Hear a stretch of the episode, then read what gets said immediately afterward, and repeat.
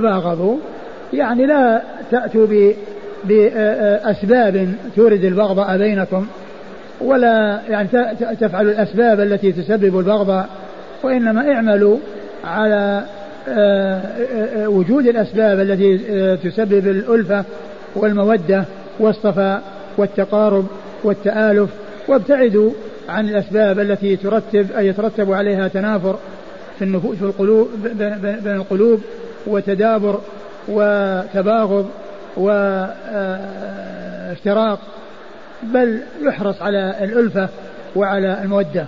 لا تباغضوا يعني لا تأخذوا ولا تأتوا بالأسباب التي آه، آه، تورث البغض فيما بينكم. لا تباغضوا. ولا تحاسدوا. ولا تحاسدوا لا يحسد بعضكم بعضا. من حصل له نعمة من الله عز وجل فلا يحسد أخاه على هذه النعمة. ويتمنى زوالها عنه سواء حصلت له أو لم تحصل له. ولكن الغبطة الحسد اللي مع الغبطة هو الذي لا بأس به. وهو أن الإنسان إذا رآه على خير وعلى استقامة وعلى يعني آه على آه إفادة للناس يتمنى أن يكون مثله وأن يكون له مثل ما له دون أن يذهب ذلك الذي عنده عنه. بل يبقى ذلك الفضل له ويحب أن يكون له فضل مثل ذلك الفضل. هذا محمود وهذا بمعنى الغبطة حسد بمعنى الغبطة وهذا محمود وقد جاء عن الرسول صلى الله عليه وسلم ما يدل على ذلك. وأما إذا كان الحسد المذموم الذي هو آه، آه، ينتج عن نفس خبيثة يعني آه، يكره حصول الخير للغير وبقاء النعمة عنه عنده ويتمنى زوالها عنه وأن لا تحصل له وأن وأن ما بيده يزول فإن هذا من الحسد المذموم. هذا من الحسد المذموم الذي نهى عنه الرسول صلى الله عليه وسلم. لا تحاسدوا ولا تدابروا. نعم. ولا تدابروا يعني أنه لا يحصل منكم التقاطع بحيث أن الشخصين إذا التقيا يعرض كل منهما عن الآخر فيوليه دبره. لا يوليه وجهه بل كل منهم يولي الآخر دبره. نتيجة للتقاطع الذي يكون بينهم فينتج عن ذلك أن كل واحد يولي الآخر دبره بدل ما يوليه وجهه فيكون آه، يحصل بذلك التدابر. التدابر يعني معناه كل واحد يولي الآخر دبره لأنه لا يريد أن يلقاه ولا يريد أن يسلم عليه ولا يريد أن يتكلم معه. نعم. وكونوا عباد الله إخوانا. وكونوا عباد الله إخوانا. يعني هذه الأخوة التي آه، آه، منحكم الله إياها وهي أخوة الإسلام يعني يكونوا عليها بأن يحب كل واحد لأخيه ما يحب لنفسه ويحرص على أن لا يكون هناك تباغض وتحاسد وتدابر بينه وبين أخيه المسلم. ولا يحل لمسلم أن يهجر أخاه فوق ثلاث ليال. ثم لما ذكر التدابر الذي يكون به كون كل واحد يولي الآخر دبره قال لا يحل لأحد أن يهجر أخاه فوق ثلاث ليال. لا يحل لأحد أن يهجر أخاه فوق ثلاث ليال. يعني إذا كان هناك في النفوس شيء لأمور دنيوية أو لأمور شخصية أو لأمور يعني آه، خاصة فيما بينه وبين غيره من من التعامل ولم يكن ذلك لله عز وجل فلا يحل له أن يهجره أكثر من ثلاث. وإنما عليه أن يحرص على أن يلتقي به وأن يزيل ما بينه وبينه وأن يسلم أحدهما على الآخر وأن لا يستمر على هذه الهيئة الرديئة. وأما إذا كان الهجر لله عز وجل وكان يعني يترتب عليه المصلحة فإنه لا لا مانع من الزيادة على ذلك. لأن الهجر الذي محدد بهذا المقدار هو الهجر الذي لمصلحة النفس وللحظوظ الدنيوية وللأشياء التي تجري بين الناس عادة وليست من أجل الله. أما إذا كان من أجل الله فإن الزيادة يعني آه، سائغة. والرسول صلى الله عليه وسلم هجر آه، كعب مالك وصاحبيه ومنع الناس من كلامهم حتى ضاقت عليهم الأرض بما رحبت. ثم بعد ذلك آه، تاب الله عز وجل عليهم وتابوا. ونزل القرآن بتوبتهم. فالزيادة على ثلاث ليال في فيما يتعلق بحق الله وفيما يترتب فيه مصلحة ذلك سائغ وقد جاء جاءت جاءت الشريعة به. نعم. قال حدثنا عبد الله بن مسلمة. عبد الله بن مسلمة القعنبي ثقة أخرجه أصحاب في الستة إلا ماجه. عن مالك. مالك بن أنس إمام دار الهجرة المحدث الفقيه أحد أصحاب المذاهب الأربعة المشهورة من مذاهب أهل السنة وحديثه أخرجه أصحاب كتب الستة. عن ابن شهاب. عن ابن شهاب محمد بن مسلم بن عبيد الله بن شهاب الزهري ثقة أخرجه أصحاب كتب الستة. عن أنس عن أنس بن مالك رضي الله عنه صاحب رسول الله صلى الله عليه وسلم وخادمه وهو أحد السبعة المعروفين بكثرة الحديث عن النبي صلى الله عليه وسلم وأنس رضي الله عنه من صغار الصحابة والزهري من صغار التابعين وصغار التابعين يروون عن صغار الصحابة وهذا منها عبد الله بن مسلمة عن مالك عن ابن شهاب عن أنس. عبد الله بن مسلمة عن مالك عن شهاب عن أنس. هذا رباعي. هذا من الأسانيد العالية عند أبي داود. من أعلى الأسانيد عند أبي داود لأن أعلى شيء عنده الرباعيات وهذا منها.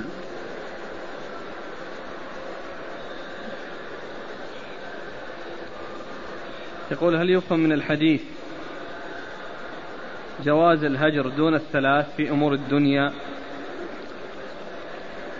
الحديث يعني يدل على هذا يعني كون كونه يصير يعني يصير فيه تنافر يعني فلا يجوز أن يتجاوز ثلاث. وأما ما دون الثلاث ما يعني الحديث يعني الذي فيه يدل على أن الذي يجري بين النفوس يعني يحدد في ثلاث ليال بحيث لا يتجاوزها لا يتجاوزها. لماذا أذن إلى الثلاث؟ ما أدري يعني عن تحديد العدد لكن يعني الثلاث هو أقل الجمع أو العدد الثلاثة هو أقل الجمع يعني بالنسبة يعني بعد الواحد والمثنى لأن الأعداد يعني مفرد ومثنى وجمع. والثلاثة هي أقل الجمع والثلاثة هي أقل الجمع وهو أقل الجمع عند النحاة. وإلا فإن أقل الجمع يعني في عند الفقهاء وعند الفرضي في الفرائض يعني اثنان. أقل الجماعة اثنان إمام ومأموم. لكن الجماعة التي يتقدم الإمام تكون من ثلاثة. إلا في حق المرأة رجل وامرأة فالمرأة صف والرجل صف. ولكن حصول الجماعة تحصل باثنين. والمأموم بجوار الإمام. ولكن إذا صاروا ثلاثة صار الإمام قدام واثنان وراء. وكذلك عند الفرضيين الجمع أقل له اثنان. لأن الله عز وجل يقول فإن كان له أخوة فلأمه السدس وأقل وإذا وجد اثنان من الإخوة حجب الأم من الثلث إلى السدس. ليس الحجب يتوقف على وجود ثلاثة بل الحجب يتوقف على اثنين. يتوقف أو يحصل بوجود اثنين. لأن الله قال فيما يتعلق بالنسبة للأخوة اليوم وإن كان رجل يورث كلالة وله أخ أو أخت فلكل واحد منهم سدس. فإن كانوا أكثر من ذلك فهم شركاء في الثلث أكثر من الواحد. إذا كانوا أكثر من الواحد صاروا شركاء في الثلث. فأقل الجمع في الفرائض وفي الفقه اثنان و وأقل الجمع يعني فيما يتعلق بالمفرد والمثنى والجمع الثلاثة.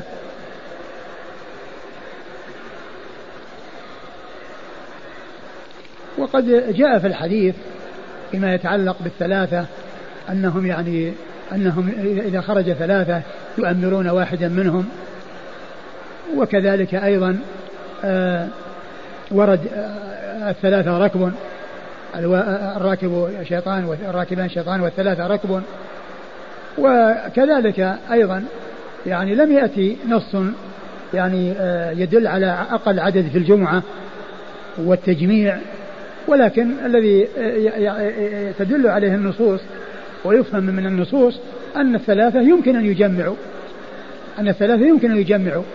إمام واثنان يمكن أن تحصل بهم الجمعة. ولكن الواحد مع الثاني لا لا يحصل به لا يحصل به جمعة ولكن يحصل به جماعة.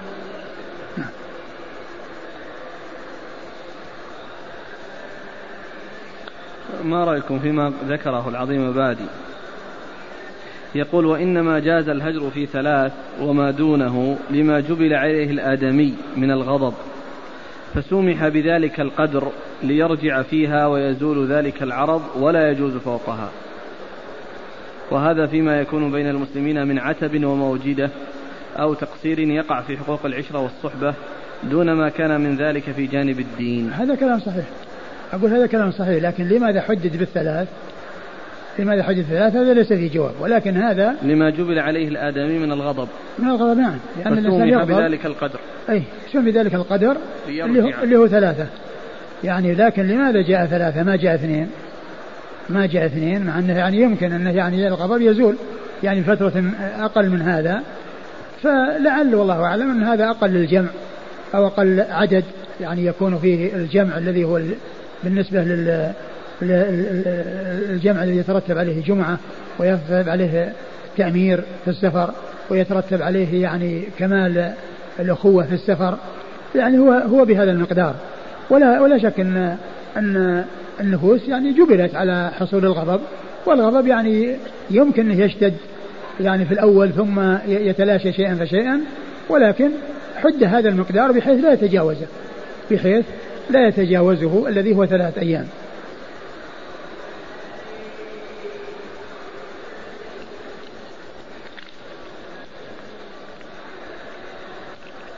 قال حدثنا عبد الله بن مسلمة عن مالك عن ابن شهاب عن عطاء بن يزيد الليثي عن أبي أيوب الأنصاري رضي الله عنه أن رسول الله صلى الله عليه وآله وسلم قال لا يحل لمسلم أن يهجر أخاه فوق ثلاثة أيام يلتقيان فيعرض هذا ويعرض هذا وخيرهما الذي يبدأ بالسلام.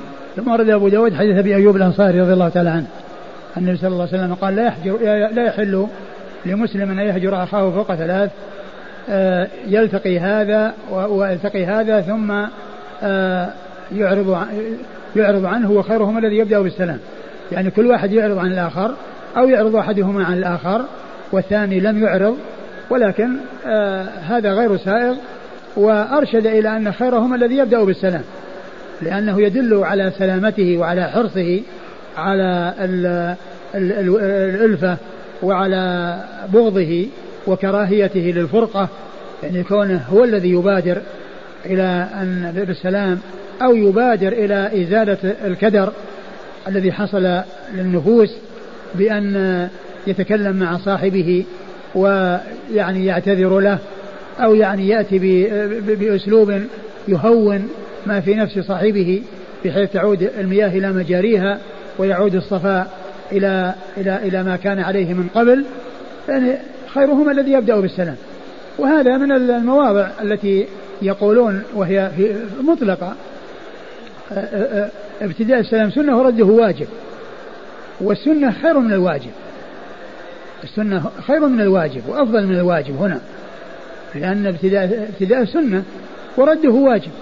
والذي فعل السنة هو الذي حصلت له الخيرية. هو الذي تحصل له الخيرية يقول وخيرهما الذي يبدأ بالسلام. نعم. قال حدثنا عبد الله بن مسلمة عن مالك عن ابن شهاب عن عطاء بن يزيد الليثي.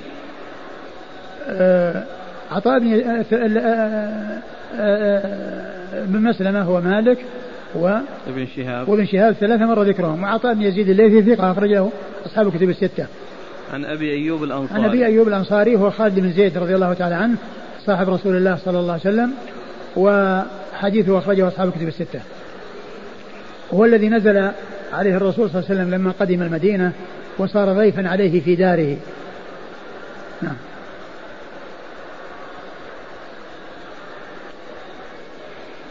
يقول هل يفهم من الحديث أن الهجر يكون حتى في إلقاء السلام آه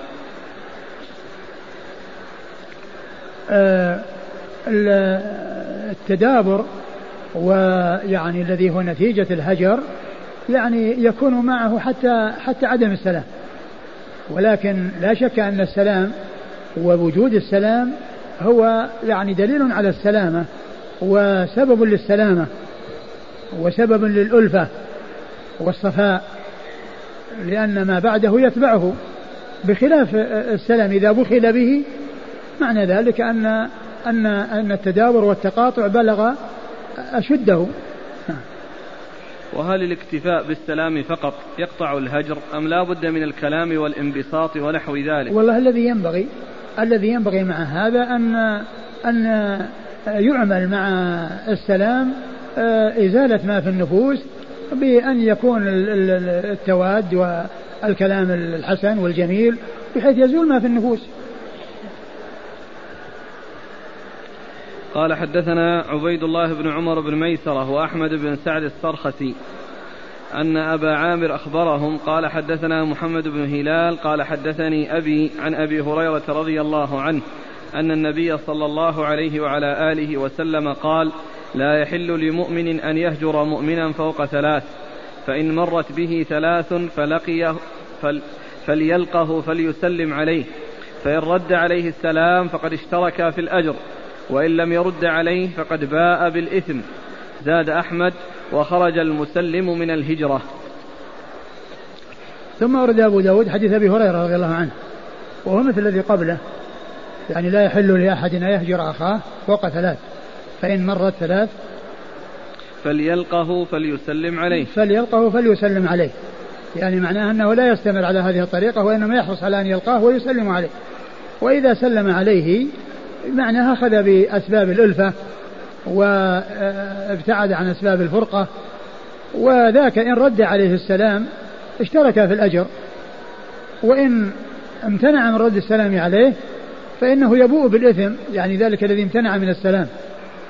الذي امتنع من رد السلام أو لم يحصل من رد السلام فإنه هو الذي يبوء بالإثم وذلك يسلم. وأيضا يعني يكون يعني خرج من الهجر لأنه ما دام أنه سلم وما دام وجد من السلام معناه أنه أخذ بأسباب السلامة التي هي التي مفتاحها السلام وبدايتها السلام. ولكن الكمال في أن يزول ما في النفوس وأن يحصل الصفاء والوئام والمودة. نعم. قال حدثنا عبيد الله بن عمر بن ميسر. والحديث ضعفه الألباني من أجل هلال بن أبي هلال ولكن معناه يعني هو مثل مثل ما تقدم. يعني في الأحاديث. نعم. قال حدثنا عبيد الله بن عمر بن ميسرة. عبيد الله بن عمر بن ميسرة الطواريري ثقة أخرج له مسلم. البخاري ومسلم وأبو داود النسائي. البخاري ومسلم وأبو داود النسائي. وأحمد بن سعيد السرخسي. وأحمد بن سعيد السرخسي وهو؟ أخرج له أصحاب ثقة أخرج له أصحاب الكتب الستة إلا النسائي. وهو ثقة أخرج له أصحاب الكتب الستة إلا النسائي. عن أبي عامر.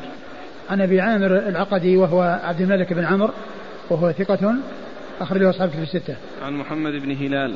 عن محمد بن هلال وهو صدوق. أخرجه البخاري في المفرد وأبو داود والنسائي وابن ماجه. أخرجه البخاري في المفرد وأبو داود والنسائي وابن ماجه. عن أبيه هلال بن أبي هلال وهو مقبول. أخرجه البخاري في المفرد وأبو داود والنسائي وابن ماجه. أخرجه البخاري في المفرد وأبو داود والنسائي وابن ماجه. وأبو داود والنسائي وابن ماجه. عن أبي هريرة. عن أبي هريرة عبد الرحمن بن صخر الدوسي رضي الله عنه صاحب رسول الله. صلى الله عليه وسلم وهو أكثر الصحابة حديثا على الإطلاق. يقول السائل أنا لا أسلم أنا لا أسلم على من يؤيد أهل البدع ويؤكد البدع مع أنه نبه عليها فهل إعراضي عنه وعدم التسليم عليه خطأ؟ ما أدري يعني إيش المقصود بالبدع لأن البدع هذه تحتاج إلى تفسير ويحتاج إلى توضيح. فإذا كان يعني يعني آآ آآ آآ يؤيد مثلا الجهمية ويؤيد المعتزلة ويؤيد الخوارج ويؤيد يعني كذا فهذا يعني لا شك إنه يعني من جنسهم من جنس أهل البدع لأن من يؤيدهم هو هو منهم.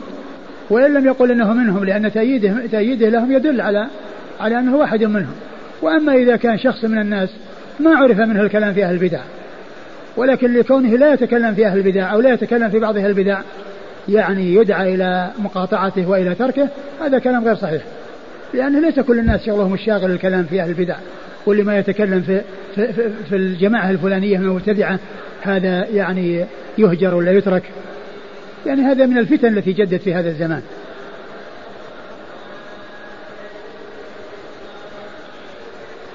قال حدثنا محمد بن المثنى قال حدثنا محمد بن خالد بن عثمة قال حدثنا عبد الله بن المنيب يعني المدني.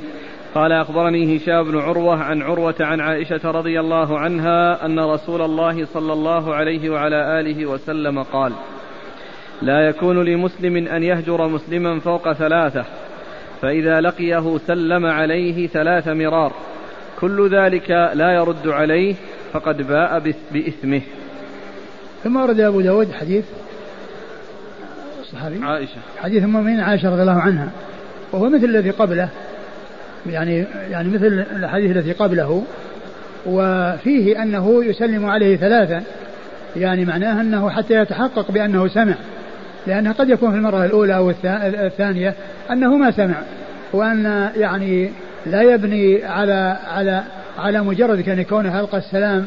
وفي احتمال أنه لم يسمع. بل يتأكد بأنه سمع ويتحقق بأنه سمع وذلك بأن يكرره فيتحقق بذلك بأنه سمع. هذا هو المقصود من التكرار ومن المراد من التكرار. يعني حتى لا يعني يظن أنه في المرة الأولى أو الثانية ما حصل منه السماع وأن عدم رده لكونه ما سمع. نعم.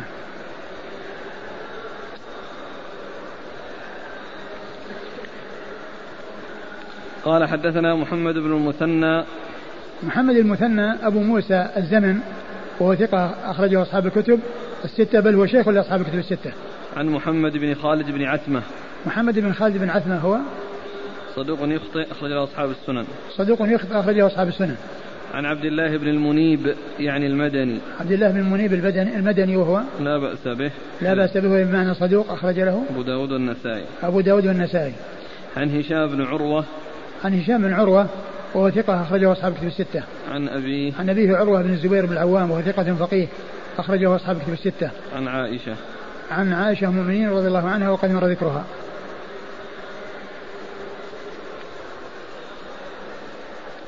قال حدثنا محمد بن الصباح البزاز قال حدثنا يزيد بن هارون قال أخبرنا سفيان الثوري عن منصور عن أبي حازم عن أبي هريرة رضي الله عنه أنه قال قال رسول الله صلى الله عليه وعلى آله وسلم لا يحل لمسلم أن يهجر أخاه فوق ثلاث فمن هجر فوق ثلاث فمات دخل النار. ثم أورد أبو داود حديث أبي هريرة رضي الله عنه وهو مثل الذي قبله وفيه أن من هجر فوق ثلاث يعني لحظ الدنيا فمات دخل النار يعني إذا مات من, من غير توبة. ومعلوم أن دخول النار إذا حصل من صاحب المعصية إذا حصل لصاحب المعصية أنه ليس دخولا يعني يترتب عليه آه، خلود وإنما هو دخول مؤقت يخرج منه بعدما يعاقب على ما اقترفه من الذنب وهذا إن لم يشاء الله عز وجل العفو عنه. وإن عفى عنه فإنه لا يدخل النار. ولكن من استحق النار لذنب اقترفه ولم يتجاوز الله عنه فإنه إذا دخلها لا بد أن يخرج منها. ولا يبقى في النار أبد الآباد إلا الكفار الذين هم أهلها والذين لا سبيل لهم آه، إلى الخروج منها. قال حدثنا محمد بن الصباح البزاز. محمد بن الصباح البزاز هو ثقة. أخرجه أصحاب الكتب. أخرجه أصحاب الكتب الستة. عن يزيد بن هارون. عن يزيد بن هارون الواسطي ثقة أخرجه أصحاب الكتب الستة. عن سفيان الثوري عن منصور. عن سفيان الثوري مر ذكر منصور بن المعتمر وهو ثقة أخرجه أصحاب الكتب الستة. عن أبي حازم عن أبي هريرة. عن أبي حازم وهو سلمان الأشجعي ثقة أخرجه أصحاب الكتب. سلمان الأشجعي ثقة أخرجه أصحاب الكتب الستة. عن أبي هريرة وقد مر ذكره. قال حدثنا ابن السرح قال حدثنا ابن وهب عن حيوة عن أبي عثمان الوليد بن أبي الوليد عن عمران بن أبي أنس عن أبي خراش السلمي رضي الله عنه أنه سمع رسول الله صلى الله عليه وعلى آله وسلم يقول من هجر أخاه سنة فهو كسفك دمه. ثم ورد أبو داود حديث ابن خراش. أبي خراش. أبي خراش آه، وهو حدرد بن أبي حدرد السلمي رضي الله عنه أنه قال من هجر أخاه سنة فهو كسفك دمه. يعني معناه أنه آه، ذنب كبير يعني ألحقه بأخيه وأضافه إلى أخيه وأنه بمثابة سفك دمه. ومعلوم أن سفك الدم أنه من أخطر الأمور ومن آه، آه، أشنع الأمور التي تحصل بين الناس وهو يدل على خطورة الهجر الكثير. و وقد جاءت النصوص الكثيرة التي مرت بأن أن الهجر آه، لمصلحة المصالح الشخصية إنما يكون في حدود ثلاث وألا يزيد عليها. فإذا زاد فإنه يستحق النار كما مر في الحديث السابق وإذا وصل إلى هذا المقدار الذي هو سنة فإنه يكون كسفك الدم. نعم. قال حدثنا ابن الصرح ابن السرح هو أحمد بن عمرو بن السرح. ثقة أخرج حديث مسلم وأبو داود والنسائي وابن ماجه. عن ابن وهب. عن وهب عبد الله بن وهب المصري ثقة أخرجه أصحاب كتب الستة. عن حيوة. عن حيوة بن شريح المصري وهو ثقة أخرج له. أصحاب الكتب. أصحاب الكتب الستة. عن أبي عثمان الوليد بن أبي الوليد. عن أبي عثمان الوليد بن أبي الوليد وهو لين الحديث. قال عنه الشيخ الألباني يعني الحافظ الحجر قال لين الحديث. والشيخ الألباني يعني صحح هذا الحديث وقال إنه آه، كان فيما مضى قال بأن في إسناده لين أو في إسناده لين وهو هذا الرجل اللين ولكنه قال أنه بعد ذلك وجد أن أباح وأنه لم ينقل توثيقه إلا عن ابن حبان ولكنه وجد أن أبا زرعة الرازي أو أبا حاتم الرازي أنه وثقه فعند ذلك صحح حديثه وأورده في السلسلة الصحيحة.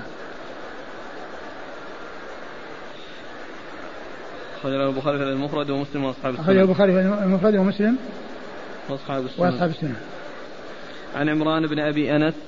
عن عمران بن أبي أنس وهو ثقة أخرجه البخاري في المفرد ومسلم وأصحاب السنن. ثقة أخرجه البخاري في المفرد ومسلم وأصحاب السنن.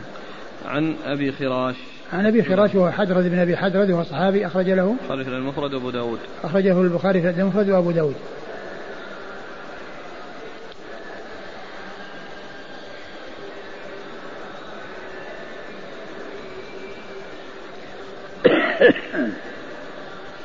قال حدثنا مسدد قال حدثنا أبو عوانة عن سهيل بن أبي صالح عن أبيه عن أبي هريرة رضي الله عنه عن النبي صلى الله عليه وعلى آله وسلم أنه قال تفتح أبواب الجنة كل يوم اثنين وخميس فيغفر في ذلك اليومين لكل عبد لا يشرك بالله شيئا إلا من بينه وبين أخيه شحناء فيقال أنظروا هذين حتى يصطلحا ثم ورد أبو داود حديث آه، أبي هريرة نعم.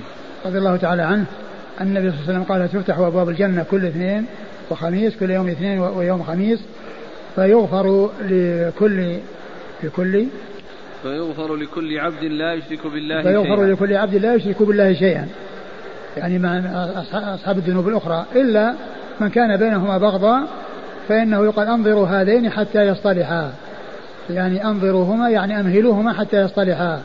وهذا فيه دليل على يعني خطورة التباغض والتدابر والتنافر بين الناس وأن اصطلاحهما خير وأن إنهاء ما بينهما من الوحشة بحصول الوئام والمودة يعني أن هذا هو المطلوب.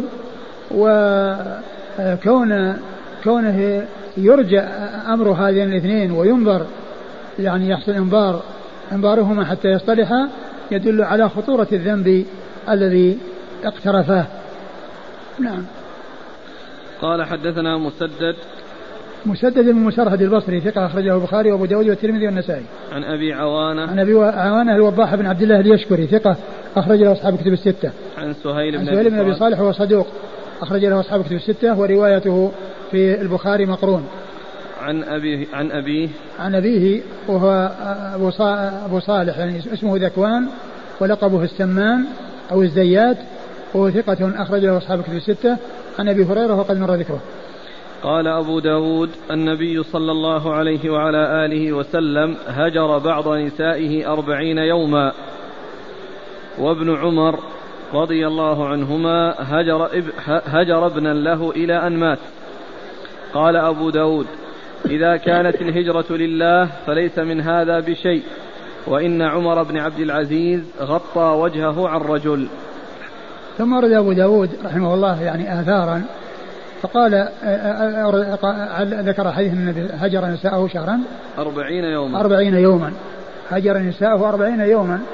يعني وهذا في القصة المشهورة يعني في قصة هجر ويعني اعتزاله نساءه. والذي حصل بذلك وبسبب ذلك وأنه ظن أنه طلقهن وأن عمر رضي الله عنه جاء إليه وسأله هل طلق نساءه فقال لا فقال الله أكبر. ويعني تركهن و وقد حصل ذلك من رسول الله صلى الله عليه وسلم. وابن عمر هجر ابنه حتى مات. وقيل إنه لعله كان هجره يعني في آخر حياته وأنه يعني ما كان يعني هجرة يعني مدة طويلة يعني مثلا في وقت مبكر وهجره يعني ليس لأمور شخصية وإنما هو لله عز وجل لكونه يعني آه، آه، توقف يعني في في تنفيذ حديث أو فيما يتعلق بالحديث. ثم أيضا آه، قال أبو داود رحمه الله الهجر إذا كان لله ليس من هذا القبيل يعني مما مما تقدم في الأحاديث التي فيه أنه لا يهجر اخاه فوق ثلاث. لأن هذا الذي هو في هذا القبيل ما كان من أجل النفوس وحظوظ النفوس. وأما إذا كان من أجل الله فإنه لا بأس من الزيادة ولا مانع من الزيادة كما حصل لكعب بن مالك رضي الله عنه وصاحبيه وقصتهم مشهورة. ثم قال وعمر بن عبد العزيز رحمه الله قال إيش؟ غطى وجهه عن رجل. وغطى وجهه عن رجل يعني معناه أنه أعرض عنه أعرض عنه. ويمكن أن يكون هذا إنما هو من قبيل آه، الهجر لله وأما إذا كان ليس من قبيل الهجر لله فإنه قد مر في الحديث أنهم أن أن أن, أن إعراب كل واحد منهما عن الآخر أن هذا لا يسوغ وأن خيرهما الذي يبدأ بالسلام. هجر النبي صلى الله عليه وسلم لنسائه أربعين ولا شهر؟ المشهور أنه شهر والمعروف أنه شهر لكن ما أدري. يعني هذا ذكره أربعين ما أدري وش وجهه. ولهذا أيضا لما يعني جاء يوم 29 كما جاء في الحديث يعني جاء وقالوا إن الشهر ما ما خرج قال إن الشهر يكون 29 وهذا يوضح إنه شهر. وأنه شهر يعني أنه ناقص. يعني أنه لأنه خرج 29 بعد أن أكمل 29 يقول على ماذا يحمل هجر عائشة رضي الله عنها لعروة بن الزبير؟ لأنه آه، هو بعروة بن الزبير لعبد الله بن الزبير الهجر الذي حصل لعبد الله بن الزبير الذي الذي هو الذي قال إنها إنها يعني ما يقع في يدها شيء وأنه ينبغي أن يحجر عليها. يعني قال هذه العبارة فأثرت فيها يعني لأنها كانت يعني ما يقع في يدها تنفقه وتبذله فحصل منه أن تكلم بهذه العبارة فغضبت عليه. يقول السائل اتهمني بعض الأخوة بالكذب وسبني وقال ذلك لبعض الإخوة فهجرته هل هذا من أمور الدنيا قل هذا لا شك أنه من حظوظ النفس لأنها يعني وصفك وصفك بوصف أو قال فيك وصف يعني آه، شانك وأنت يعني هجرته. لمصلحة نفسك فأنت يعني هو أولا يجب عليه أنه إذا كان الأمر كما ذكرت أن يعتذر منك وإذا يعني لم يعتذر منك ولقيته فسلم عليه. صرت بدون ذنب مني علما أنني إذا مررت أو قابلت الذي هجرني فإني أسلم عليه وهو إذا قابلني لا يسلم علي على ف... كل الذي يسلم خير من الذي لا يسلم. إذا هجر شخص أخاه فوق ثلاثة أيام وبلغت السنة لحظوظ النفس ثم مات هل يلقى الله عز وجل ولم يرفع له عمل؟ آه كما هو معلوم كل كل من كان دون الشرك من كان ذنبه دون الشرك فهو أمره إلى الله عز وجل. وإذا كان قتل النفس نفسه يعني هو دون الشرك فإنما يشبهه يكون دونه. يقول عندي صديق لي وهو كثير الكذب وسيء الأخلاق ولم أنصح لأنني لا أستطيع أن أنصحه. أستحي منه. فهل أهجره ولا أكلمه؟ لا انصحه ولا تستحي منه. أقول انصحه ولا تستحي منه. تستحي منه وبعدين تتركه يعني يتمادى في ضلاله ولا تنفعه انفعه. أنقذه قال رحمه الله تعالى باب في الظن. قال حدثنا عبد الله بن مسلمة عن مالك عن أبي الزناد عن الأعرج عن أبي هريرة رضي الله عنه أن رسول الله صلى الله عليه وعلى آله وسلم قال إياكم والظن فإن الظن أكذب الحديث ولا تحسسوا ولا تجسسوا. ثم ورد أبو داود هذه الترجمة باب في الظن. والظن هو أن يعني يظن الإنسان يعني بأخيه سوءا أو يعني يتهمه بشيء ولا يت... ولم يكن متحققا لذلك. فإن كونه ينقدح في ذهنه هذا الشيء ويعني ويصر عليه أو يعني يتابعه في نفسه فإن هذا لا شك يعني مضرته كبيرة. وقد وصفه النبي صلى الله عليه وسلم في الحديث بأنه أسوأ بأنه بأنه إيش؟ إياكم الظن فإنه أكذب الحديث. أكذب الحديث يعني حديث النفس لأن الظن إنما هو في النفس. يعني ليس يعني الظن إنما يحصل في النفس. فإذا ظن في أخيه سوءا فإنما يجري في النفس أحاديث. لكن أسوأ ما يكون في حديث النفس هو ظن السوء. ولهذا جاء عن بكر بن عبد الله المزني قد ذلك الحافظ بن حجر في ترجمته في تهذيب التهذيب. قال إياك من الكلام ما إن أصبت فيه لم تؤجر وإن أخطأت فيه أثمت وهو سوء ظنك بأخيك. وهو سوء ظنك بأخيك. لأنك إن أصبت ما تحصل أجر أنت ظنيت بالسوء وصار هو وصرت يعني على على صواب. ما تحصل أجر ولكن إن كان إن كنت مخطئا فأنت آثم. فالإثم محقق وحاصل والفائدة غير متحققة. يعني كونه يحصل أجر ما, ما يحصل أجر. وإنما سلم من الإثم. سلم من الإثم لأنه صار ظنه مطابق لظن لما ظنه فيه. وقد أورد أبو داود حديث أبي هريرة. نعم. حديث أبي هريرة الله عنه قال إياكم الظن فإن الظن أكذب الحديث. إياكم يعني تحذير فإن الظن أكذب الحديث ولا تحسسوا ولا تجسسوا. ولا تحسسوا ولا تجسسوا. يعني فسر قيل إن التحسس والتجسس معنى واحد. وهو مثل الكذب والمين. الكذب والبهتان والمين هي ألفاظ مترادفة مثل قام وجلس قام وقعد قام ووقف وجلس وقعد. هذه من الألفاظ المترادفة التي يختلف اللفظ فيها ويتحد المعنى. ومنهم من قال إن بينهما فرق. إن بينهما فرق. لكن ما أعرف يعني فرقا دقيقا يعني في ذلك. إيش قال العون المعبود؟ في الفرق بينهما؟ قال المناوي قال المناوي أي لا تطلبوا الشيء بالحاسة كاستراق السمع وإبصار الشيء خفية. ولا تجسسوا أي لا تتعرفوا خبر الناس بلطف كما يفعل الجاسوس. والنتيجة واحدة لأن هذا بالحاسة وهذا أيضا يكون بالحاسة. ها. قال حدثنا عبد الله بن مسلمة عن مالك عن أبي الزناد. آه، أبو الزناد هو عبد الله بن ذكوان المدني وهو ثقة أخرجه أصحابه في الستة. عن الأعرج. الأعرج عبد الرحمن بن هرمز الأعرج. ثقة أخرجه أصحابه في الستة. عن أبي هريرة وقد مر ذكره. قال رحمه الله تعالى باب في النصيحة والحياطة.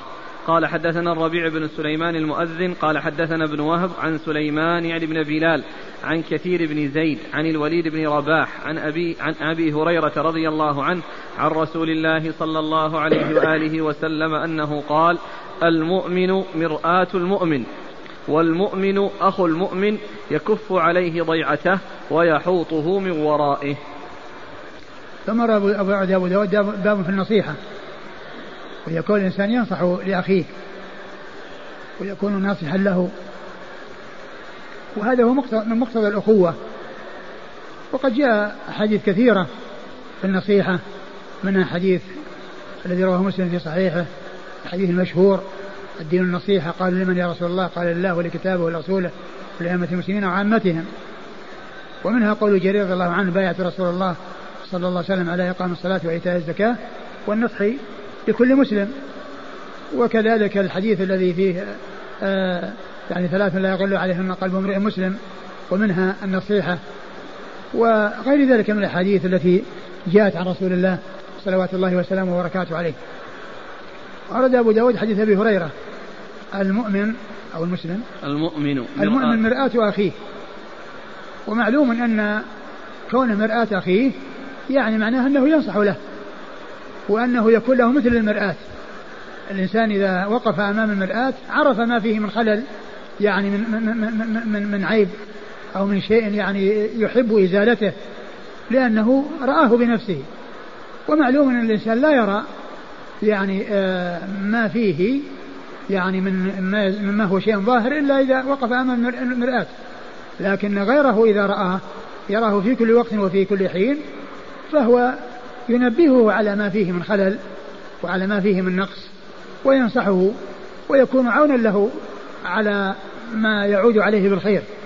وذلك بأن آه، يكون عونا له على طاعة الله عز وجل وعلى طاعة الرسول صلى الله عليه وسلم والحذر من معصية الله ورسوله عليه الصلاة والسلام وأن يكون على استقامة وعلى هدى فيسعى جاهدا إلى أن يكون مع أخيه على هذه الهيئة التي وصفها رسول الله صلى الله عليه وسلم بقوله المؤمن مرآة أخيه. فكما أن الإنسان يعني يرى يعني ما يحتاج إلى تداركه بنفسه إذا وقف أمام المرآة فإن غيره إذا رآه. يعني وفيه شيء يعني ينبغي أن يزيله عنه وأنه يعني شيء قد ما درى عنه مما من شيء ظاهر وهو لا يدري عنه ينبه عليه وإذا كان يرى فيه خللا يعني فيما يتعلق بدينه وعبادته ونقصا في دينه فإنه ينبهه على ذلك لأن هذا يدخل تحت هذا التشبيه من رسول الله عليه الصلاة والسلام في قوله المؤمن مرآة أخيه. إيش مرآة أخيه والمؤمن أخو المؤمن يكف عليه ضيعته. والمؤمن أخو المؤمن يكف عليه ضيعته. يعني معناه أنه يعني آآ آآ آآ يكون عونا له على المحافظة على كل ما يعني من شأنه المحافظة عليه. ويحوطه في ويحوطه من ورائه. ويحوطه من ورائه يعني معناه أنه وهذا هو المقصود من حياطته التي جاءت الترجمة. بعد كلمة النصيحة وحياطته أتى بها من أجل يحوطه من ورائه يعني معناه أنه ينصح له يعني في حضوره وفي غيابه. وإذا كان وراءه فإنه يعني يذب عنه ويعني آه، آه، يكف عن عرضه ولا يلحقه ضرر منه وإذا حصل من غيره ضرر له فإنه يعمل على نصح ذلك الذي حصل منه ذلك تلك الغيبة أو النميمة أو غير ذلك من الأشياء التي يحتاج إليها سواء كان ذلك في حضوره أو في غيابه. نعم.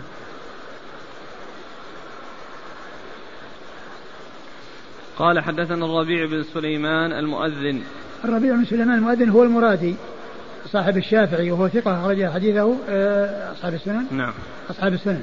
عن ابن وهب عن سليمان يعني ابن بلال. ابن وهب مر ذكره سليمان بن بلال ثقة أخرجه أصحاب الكتب الستة. عن كثير بن زيد. عن كثير بن زيد وهو؟ صدوق يخطئ أخرجه البخاري في جزء القراءة وأبو داود والترمذي وابن ماجه. صدوق يخطئ أخرجه البخاري في جزء القراءة وأبو داود والترمذي وابن ماجه. عن الوليد بن رباح. عن الوليد بن رباح وهو؟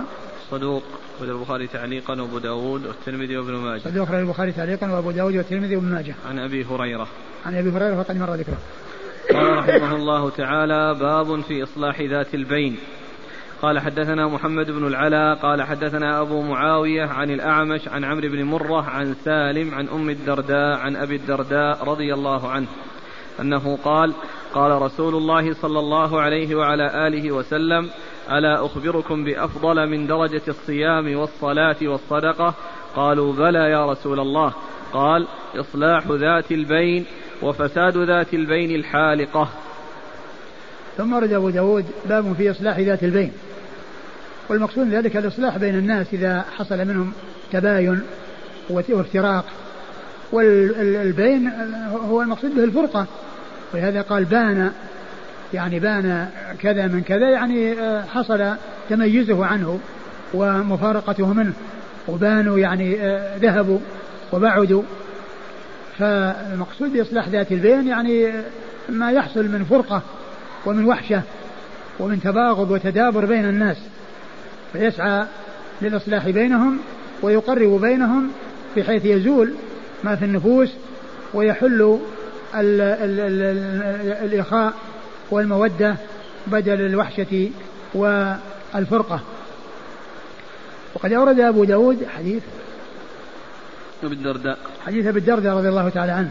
قال قال صلى الله عليه وسلم ألا أخبركم بأفضل من درجة الصيام والصلاة والصدقة؟ قالوا بلى يا رسول الله. قال إصلاح ذات البين. ألا أخبركم بأفضل من من درجة من الصيام الصلاة والصيام والصدقة, والصدقة؟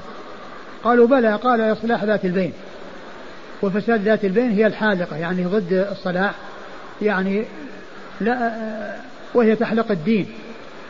يعني ليس حلق الشعر وإنما حلق الدين. وهذا يبين خطورة يعني ما يحصل من الفرقة بين الناس وأن هذا سبب يعني في الأضرار الكبيرة التي تجري بينهم. وقد يترتب على ذلك اعتداء بعضهم على بعض وكلام بعضهم في بعض ولكنه إذا أصلح بينهم وأزيلت الفرقة فإن النفوس تتقارب وتتآلف ويسلم من تلك الأخطار التي تترتب على يعني آه ذلك. وقد بين النبي صلى الله عليه وسلم في هذا الحديث أيضا مشان الإصلاح آه، آه، يعني بين الناس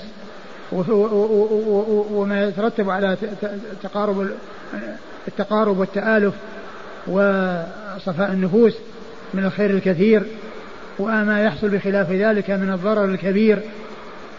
وإنما ذكر ما يتعلق بالصلاة والصيام لأن هذه آه، عبادات آه، مقصورة يعني غير متعدية. ما تتجاوز ما تتجاوز صاحبها. والصدقة يعني متعدية النفع ولكنها تتعلق بالنفع الدنيوي وحصول الفائدة في المعاش ولكن إصلاح ذات البين يعني يترتب عليها الخير الكثير لما فيها من زوال الوحشة وزوال الفرقة والخير الكثير يعني في ذلك واندفاع الأضرار الكبيرة التي وصفها وصف ضدها بأنها الحالقة وأنها تحلق الدين وليس تحلق الشعر. وإنما تحلق الدين وهذا يدل على الخطورة وهو يوضح يعني هذا التفضيل الذي حصل على درجة الصوم والصلاة والصدقة. نعم. قال حدثنا محمد بن العلاء. محمد بن العلاء بن كريب أبو كريب ثقة أخرجه أصحاب في الستة. عن أبي معاوية. أبي معاوية محمد أبو معاوية محمد بن خازم الضرير الكوفي ثقة أخرجه أصحاب في الستة. عن الأعمش. الأعمش سليمان بن مهران الكاهلي الكوفي ثقة أخرجه أصحاب كتب الستة. عن عمرو بن مرة. عن عمرو بن مرة هو ثقة أخرجه أصحاب كتب الستة. عن سالم. عن سالم بن عبد الله بن عمر. سالم بن أبي الجعد. سالم سالم سالم بن أبي الجعد وهو ثقة أخرجه أصحاب الكتب. ثقة أخرجه أصحاب الكتب الستة. عن أم الدرداء. عن أم الدرداء وهي هجيمة التابعية ثقة أخرجها أصحاب الكتب الستة. عن أبي الدرداء وهو عويمر أخرجه أصحاب الكتب الستة. قال حدثنا نصر بن علي قال أخبرنا سفيان عن الزهري قال حا وحدثنا مسدد قال حدثنا إسماعيل قال حا وحدثنا أحمد بن محمد بن شبوية المروزي قال حدثنا عبد الرزاق قال أخبرنا معمر عن الزهري عن حميد بن عبد الرحمن عن أمه رضي الله عنها أن النبي صلى الله عليه وعلى آله وسلم قال لم يكذب من نما بين اثنين ليصلح وقال أحمد بن محمد ومسدد ليس بالكاذب من أصلح بين الناس فقال خيرا أو نما خيرا. ثم أورد أبو داود رحمه الله بعد أن بين في الحديث السابق عظم إصلاح ذات البين وما فيه من الفائدة الكبيرة وخطورة آه، بقاء آه، آه، ذات الدين يعني ذات الدين البين على على ما هي عليه من الفرقة وأنها تحلق الدين. أرشد أتى بهذا الحديث الذي فيه ترخيص الرسول صلى الله عليه وسلم بأن الإنسان يعني يكذب من أجل يصلح بين الناس. لأن الكذب وإن كان يعني فيه آه، ضرر إلا أن إلا أن ضرره في هذا الباب مغمور في جانب المصلحة التي تترتب عليه. ولكنه إذا حصل يعني ذلك بالتعريض فإن هذا أولى من التصريح حيث أمكن.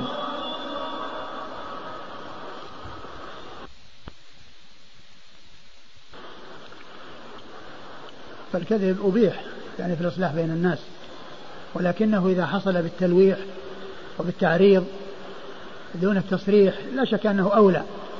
وإن صار إلى ذلك فإن ال هذه ال المفسدة التي تترتب يعني على كونه كذب إنها كانت لمصلحة كبيرة وهي مغمورة في جانب الفوائد الكبيرة التي ترتبت على إصلاح ذات البين وزوال الفرقة. ولكن كما قلت إذا حصل أنه عن طريق التعريض بأن يأتي بكلام يعني يريد به شيئا وذاك يفهم منه شيئا آخر بأن يأتي إليه مثلا ويقول الذي علمت من فلان أنه يحبك ويدعو لك وهو يقصد أنه واحد من المسلمين وهو يحب المسلمين ويدعو للمسلمين. فهو داخل في هذا العموم. فكونه يقول مثل هذا الكلام هو صادق فيه لأن لأن المسلم يحب المسلمين ويدعو لهم. يحب المسلمين ويدعو لهم. فيأتي به على اعتبار أنه يعني آه، داخل في هذا العموم. ومثل هذا لا بأس به. نعم. آه عن أم كلثوم بنت بنت عقبة. نعم قال النبي صلى الله عليه وسلم لم يكذب من نما بين اثنين ليصلح. نعم. يعني لم يكذب يعني الكذب الذي يعني ترتب عليه إثم بل هذا كذب لمصلحة وكذب ل... هو مأجور عليه ولكن كما قلت إذا حصل بالتعريض يكون أولى نعم قال حدثنا نصر بن علي نصر بن علي بن نصر بن علي الجهضمي ثقة أخرجه أصحاب كتب الستة. عن سفيان عن سفيان وهو بن عيينة ثقة أخرجه أصحاب كتب الستة. عن الزهري قال حا وحدثنا مسدد عن إسماعيل. آه، إسماعيل هو ابن أبي علية ابن إبراهيم بن إسماعيل بن علية آه، إسماعيل بن علية وهو ثقة أخرجه أصحاب كتب الستة. قال حا وحدثنا أحمد بن محمد بن شبوية المروزي. أحمد بن محمد بن شبوية المروزي ثقة أخرجه أبو داود. عن عبد الرزاق عبد الرزاق بن همام الصنعاني اليماني ثقة أخرجه أصحاب كتب الستة. عن معمر عن الزهري. معمر بن راشد البصري ثم اليماني وثقة أخرجه أصحاب كتب الستة. عن الزهري عن حميد بن عبد الرحمن. حميد بن عبد الرحمن بن عوف وهو ثقة أخرجه أصحاب أصحاب الكتب الستة. عن أمه. عن أمه وهي صحابية أخرج لها. أصحاب الكتب إلا ابن ماجه. أصحاب الكتب الستة إلا ابن ماجه. قال حدثنا الربيع بن سليمان الجيزي قال حدثنا أبو الأسود عن نافع يعني بن يزيد عن ابن الهاد أن عبد الوهاب بن أبي بكر حدثه عن ابن شهاب عن حميد بن عبد الرحمن عن أمه أم كلثوم بنت عقبة رضي الله عنها قالت ما سمعت رسول الله صلى الله عليه وآله وسلم يرخص في شيء من الكذب إلا في ثلاث. كان رسول الله صلى الله عليه وآله وسلم يقول لا أعده كاذبا الرجل يصلح بين الناس يقول القول ولا يريد به إلا الإصلاح والرجل يقول في الحرب والرجل يحدث امرأته والمرأة تحدث زوجها. ثم رد أبو داود حديث أم كلثوم نعم بنت عقبة. بنت عقبة رضي الله تعالى عنها أنها قالت لم أكن لا ما سمعت الرسول صلى الله عليه وسلم يرخص في شيء من الكذب إلا في ثلاث. ما سمعت الرسول يرخص في شيء من الكذب إلا في ثلاث. يعني معنى ذلك أن الكذب يعني الأصل فيه التحريم وهو حرام ولكنه رخص في هذه الأمور الثلاثة. رخص في هذه الأمور الثلاثة وذلك لأن الكذب فيها يترتب عليه مصلحة كبيرة ومصلحة عظيمة. وتغتفر هذه المفسدة بجانب المصالح العظيمة المترتبة على ذلك وهي الإصلاح ذات بين وهذا محل الشاهد الإصلاح بين الناس.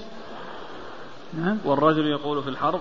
والرجل يكون في الحرب يعني الذي آه الذي يعني فيه يعني آه آه تشجيع للمسلمين وتقوية لنفوسهم وكذلك فيه يعني آه آه, يعني آه آه, آه، إخافة العدو ويعني يعني العمل على ما يكون فيه ضرره وحصول الرعب يعني في بين بينهم أي بين الأعداء فإن ذلك سائر وإذا حصل أيضا كما قلت يعني بالتورية فإن هذا هو الذي ينبغي.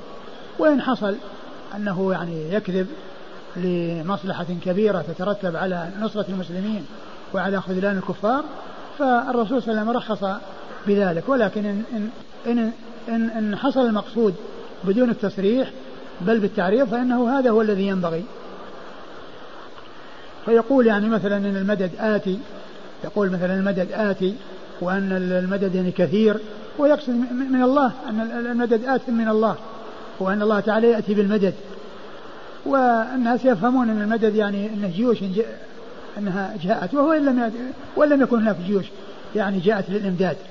ولكن كونه يقول أنه يعني سيأتي مدد وأن المدد يعني كثير وأن سيكون يعني لكم من يعينكم من الله وما إلى ذلك من, من العبارات. ومعلوم أن وكذلك جاء في الحديث الحرب خدعة. جاء في الحديث الحرب خدعة. وذلك أن كونه يعني يخفي أو يعني كتم الأخبار عن الأعداء حتى لا تصل إليهم. والرسول صلى الله عليه وسلم كان من عادته أنه إذا أراد أن يغزو إلى جهة معينة ورى عنها. فكان إذا كان سيذهب إلى جهة الجنوب والناس يستعدون ولكن لا يدرون إلى أي اتجاه. يسأل عن الطرق في جهة الشمال. فالذي يسمع السؤال يظن أنه بيروح شمال. ما دام الجيش الآن يهيأ وهو يسأل عن الطريق من جهة الشمال المكان الفلاني وين والطريق وين يروح من هنا وكذا ويسعى عن الشمال. وهو عزمه على أنه يروح جنوب. فهذا من التورية. وكذلك أيضا ما حصل في آه في آه عمرة القضاء لما قدم رسول الله صلى الله عليه وسلم وسمع بلغه ما قاله الكفار. قال إنه يقدم عليكم قوم وهنتهم حمى يثرب. فأمر أصحابه بأن يرملوا. في الأشواط الثلاثة الأول. وإذا كانوا بين الحجر الأسود والركن اليماني حيث تكون الكعبة حاجبة بينهم وبين الكفار الذين هم في الجهة الشمالية من جهة الحجر يعني يعني يمشون يأخذون نفس. يعني بدل من الحركة التي كانت تحصل في المواطن التي وهذا كله يعني من من من يعني من إظهار قوة المسلمين وإن كان يعني عندهم يعني شيء من من, من الضعف. لكن يظهرون بالقوة. ولكنه صلى الله عليه وسلم لما حج حجة الوداع رمل من الحجر إلى الحجر. فبقيت هذه السنة وكان أصلها هذا الذي حصل للمسلمين في تلك العمرة وهي عمرة القضاء.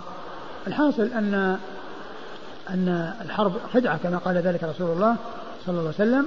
والأمير الجيش يأتي بكل ما يشجع قومه وجماعته الذين معه وبكل ما يخيف أعداءهم.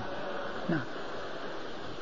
والرجل يحدث امرأته والمرأة تحدث زوجها. والرجل يحدث امرأته والمرأة تحدث زوجها فيما يجلب المودة بينهما وما يكون سببا في الألفة يعني بينهما يعني بحيث هو يقول لها ما يجعلها يعني تألفه وهي تقول له ما يكون سببا في ألفه لها.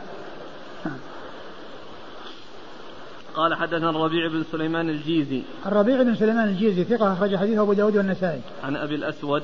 عن أبي الأسود وها؟ النضر بن عبد الجبار ثقة أخرج أبو داود النسائي النضر بن عبد الجبار وهو ثقة أخرج له؟ أبو داود النسائي بن ماجه. أبو داود النسائي بن ماجه. عن نافع يعني بن يزيد. عن نافع بن يزيد وهو؟ ثقة أخرج البخاري تعليقا ومسلم وأبو داود النسائي بن ماجه. ثقة أخرجه البخاري تعليقا ومسلم وأبو داود والنسائي بن ماجه. عن ابن الهاد. عن الهاد وهو عبد الله بن يزيد بن يزيد بن عبد الله. وهو يزيد بن عبد الله بن أسامة بن الهاد. وهو ثقة مكثر أخرج له أصحاب الكتب الستة. عن عبد الوهاب بن أبي بكر. عن عبد الوهاب بن أبي بكر وهو ثقة أخرج له أبو داود النسائي. أبو داود النسائي. عن ابن شهاب عن حميد بن عبد الرحمن عن أمه أم كلثوم. عن ابن شهاب مر ذكره حميد بن عبد الرحمن بن عوف ثقة أخرج له أصحاب الكتب الستة. عن أمه وهي صحابية أخرج لها. تقدمت أخرج لها أصحاب الكتب الستة إلا ابن ماجه. أصحاب الكتب الستة إلا ابن ماجه نعم. قال انتهى الباب. باب في النهي عن الغناء. والله تعالى أعلم وصلى الله وسلم وبارك على عبده ورسوله نبينا محمد وعلى آله وأصحابه أجمعين. جزاكم الله خيرا وبارك الله فيكم ونفعنا الله بما قلتم. يقول السائل هل يمكن أن يحلف في هذه المواطن؟ لا ينبغي أن يحلف وإنما يأتي وإنما يأتي بكلام بدون حلف. يقول أبي يأمرني بالكذب ليصلح بينه وبين زوجته فهل يجوز لي الكذب تبعا لأبي؟ والله إذا كان إذا كان يعني هو يعني يوري لا يكذب. أقول لا يكذب لأن الحديث جاء بين الزوجين وهو إذا كان احتاج الأمر إلى أنه يعني يدخل بينهما يأتي بال يمكن يعني يأتي يمكن يكذب على اعتبار أنه إصلاح ذات البين من قبيل إصلاح ذات البين إذا كان هناك يعني فرقة هناك يدخل يمكن ولكن كونه يوري أحسن. هل للقاضي أن يبدأ دائما بالإصلاح؟ فقد يكون في ذلك ظلم لأحد المتخاصمين. والله إذا كان إذا إذا أمكن الإصلاح يعني بينهم ويعني وكل من الطرفين رضي ف كما يقولون لو أنصف الناس استراح القاضي. يعني إذا إذا إذا حصل التراضي بينهم ما في إشكال لكنه لا يلزمهم. يعني إذا أصر أحدهم قال خلاص أنا ما أريد ما أريد أن أصطلح معه ولا أريد أن أسامحه بشيء وإنما أريد حقي. الذي أعطى إياه والذي ليس لي يعني لا أريده. ولكن كونه يعني يصلح بين الناس لأن الصلح بين الناس يعني يخرجون هم متآلفين. بخلاف الحكم الحكم واحد راضي وواحد غير يعني في نفس الشيء. هل للعاشق أن يترك السلام على المعشوق لأنه يتأثر بذلك؟ وهل يدخل هذا في الهجر الوقائي؟ والله عليه أنه يعني يتوب إلى الله عز وجل من هذا من هذا من هذا الشر ومن هذا البلاء الذي فيه.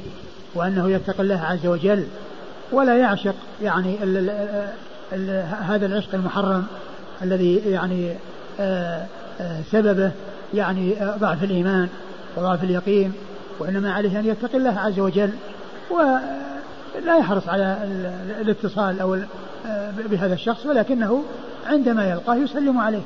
وأما كونه يعني نفسه يعني فيها شر ثم بعد ذلك يتابعه أو يحرص على الاتصال به بل عليه أن يحرص على الابتعاد عنه. جزاكم الله خيرا وبارك الله فيكم ونفعنا الله ما قلت. بسم الله الرحمن الرحيم. الحمد لله رب العالمين. والصلاة والسلام على عبد الله ورسوله نبينا محمد وعلى آله وصحبه أجمعين. أما بعد قال الإمام أبو داود السجستاني رحمه الله تعالى باب في النهي عن الغناء. قال حدثنا مسدد قال حدثنا بشر عن خالد بن ذكوان عن الربيع بنت معوذ بن عفراء رضي الله عنها أنها قالت جاء رسول الله صلى الله عليه وعلى آله وسلم فدخل علي صبيحة بني بي فجلس على فراشي كمجلسك مني فجعلت فجعلت جويريات يضربن بالدف لهن ويندبن من قتل من آبائي يوم بدر. إلى أن قالت إحداهن وفينا نبي يعلم ما في الغد. فقال دعي هذه وقولي الذي كنت تقولين. بسم الله الرحمن الرحيم.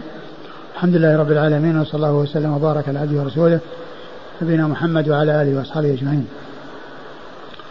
يقول الإمام أبو داود السجستاني رحمه الله تعالى باب في الغنى. وهنا قال يعني في النهي عن الغنى. والأحاديث التي أوردها ليس فيها نهي. وإنما فيها ذكر الغنى فقط. وليس فيها يعني ذكر تحريمه أو النهي عنه. وسيأتي في الباب الذي بعده كراهية الغنى الذي هو يدل على معنى هذه الترجمة. وعلى هذا فإن ذكر النهي هنا ثم ذكر الكراهية يعني يبدو أنه أنه في الموضع الأول الذي معنا أنه غير مستقيم. ولعله بدون النهي. لأن الحديثين الذين أوردهما لا نهي فيهما وإنما فيهما إخبار فقط عن حصول يعني عن حصول غنى وليس فيه شيء من التحريم وليس شيء من الكراهية. و آه، وعلى هذا فيبدو أن ذكر النهي في هذه الترجمة أنه غير غير صحيح. أورد أبو داود حديث الربيع بنت معوذ رضي الله تعالى عنها أن النبي صلى الله عليه وسلم دخل عليها حين بني بها. نعم. صبيحة بني. صبيحة بني وفيه وفيه جوار يعني يضربن بالدف ويغنين ويندبن ما حصل لآبائها يوم بدر. وفيه قولهن وفي وفينا الرسول صلى الله عليه وسلم يعلم ما في غد. فالرسول صلى الله عليه وسلم أنكر عليهن هذه الكلمة وهي قوله وفينا الرسول يعلم ما في غد.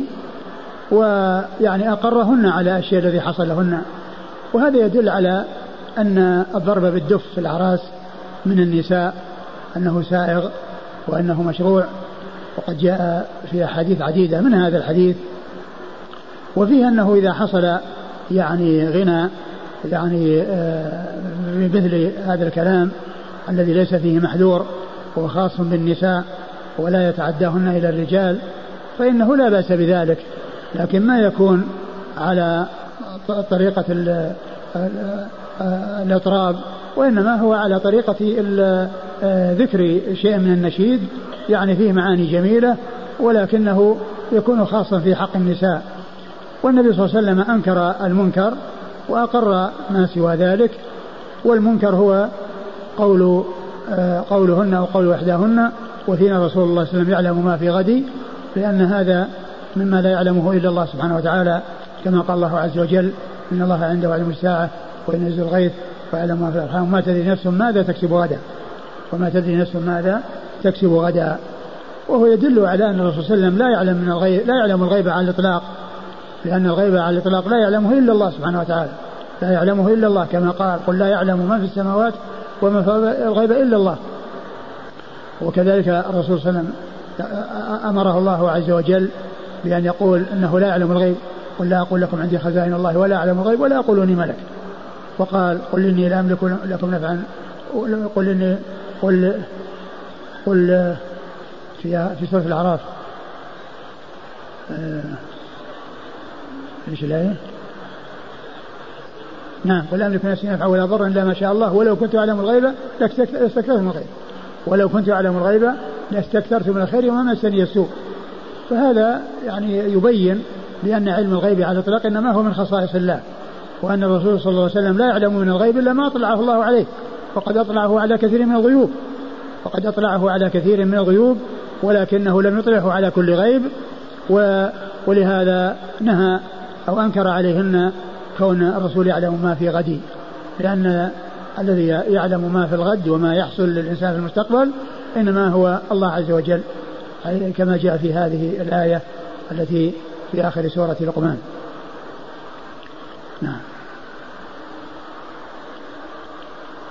قال حدثنا مسدد. مسدد بن مسرهد ثقة أخرج له البخاري وأبو داود والترمذي والنسائي. عن بشر. عن بشر بن المفضل وهو ثقة أخرجه أصحاب كتب الستة. عن خالد بن ذكوان. عن خالد بن ذكوان وهو؟ صدوق أخرجه أصحاب أصحاب الكتب. صدوق أخرجه أصحاب كتب الستة. عن الربيع. عن الربيع بنت معاوية رضي الله عنها وهي صحابية أخرجها أصحاب كتب الستة وهذا الإسناد رباعي من أعلى الأسانيد عند أبي داود رحمه الله.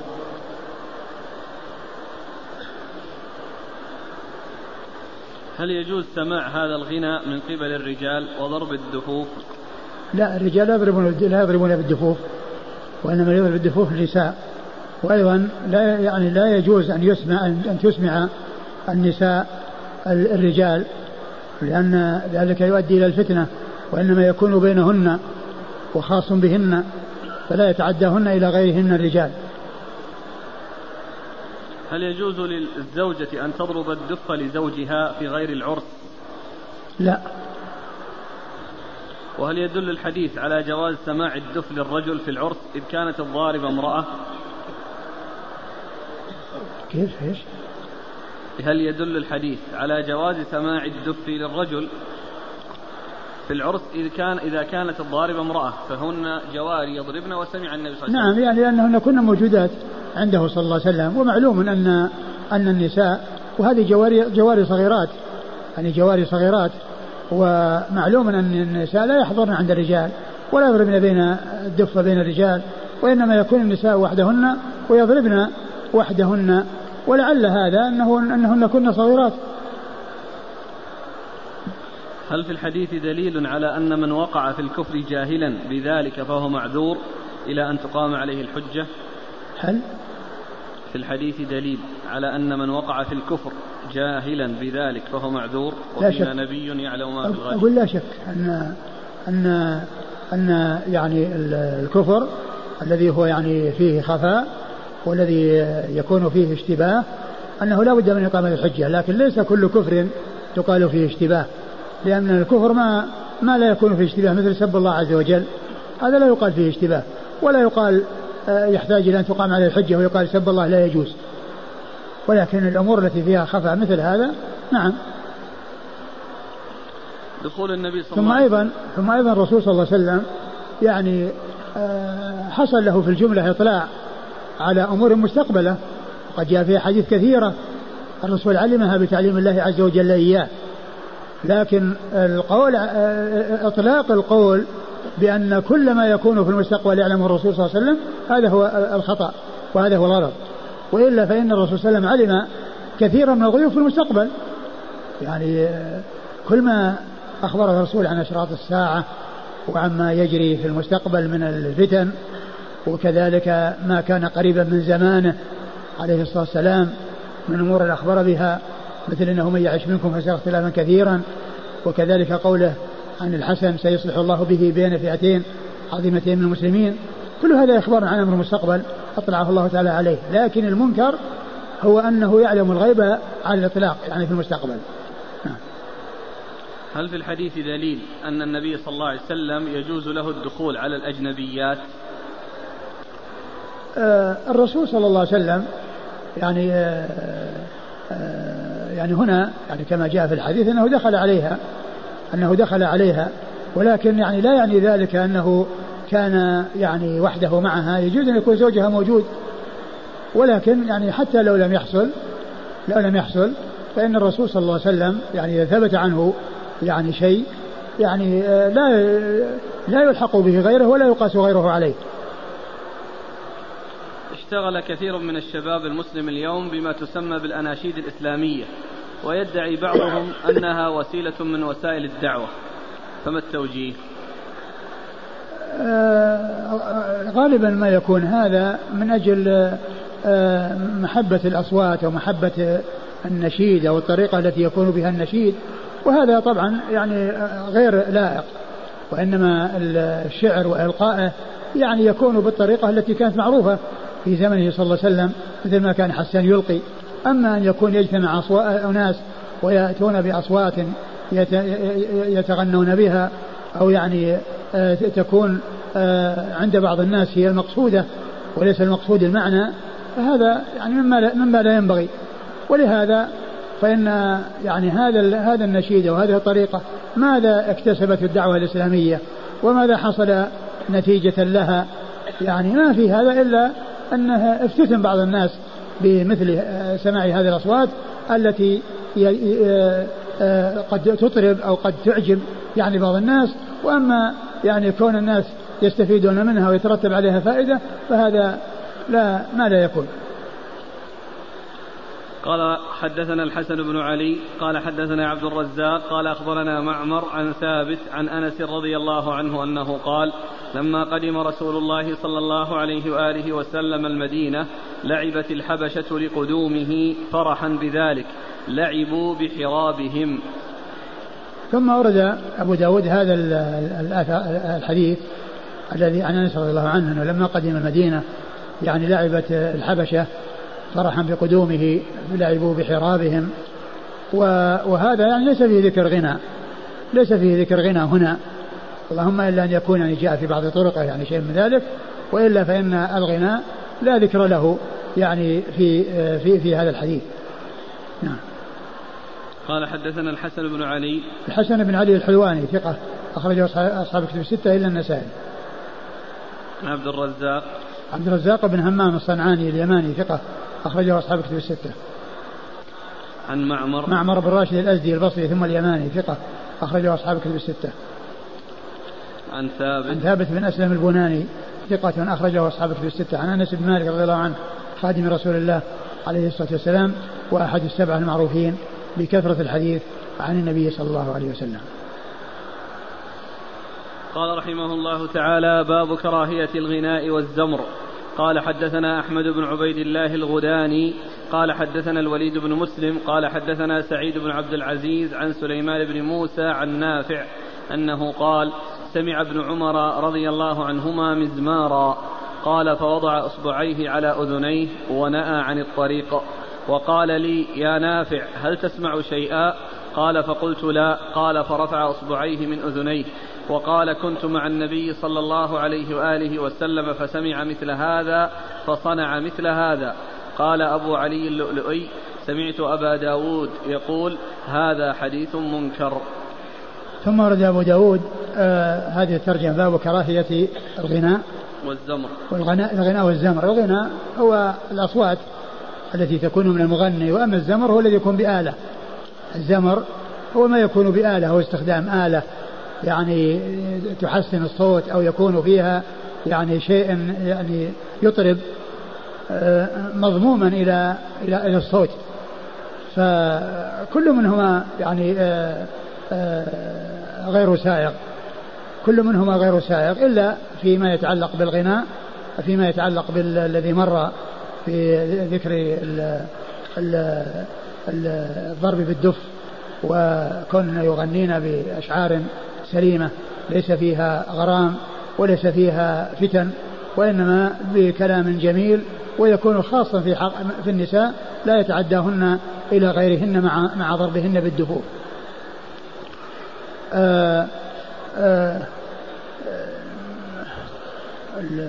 أورد أبو داود حديث؟ ابن عمر. حديث ابن عمر قال قال قال نافع. سمع ابن سمع ابن عمر مزمارا. فوضع أصبعيه في أذنيه ثم ونأى عن الطريق يعني الذي سمع فيه هذا الصوت. ثم قال لنافع تسمع؟ قال لا فترك أو يعني أخرج أصبعيه من أذنيه. وكذلك أيضا قال إني كنت مع النبي صلى الله عليه وسلم فسمع مزمارا ففعل مثل ما فعلت. ففعل مثل ما فعلت يعني إنه وضع أصبعيه في أذنيه. وهذا يدل على على يعني استعمال المزامير أنه غير سائغ.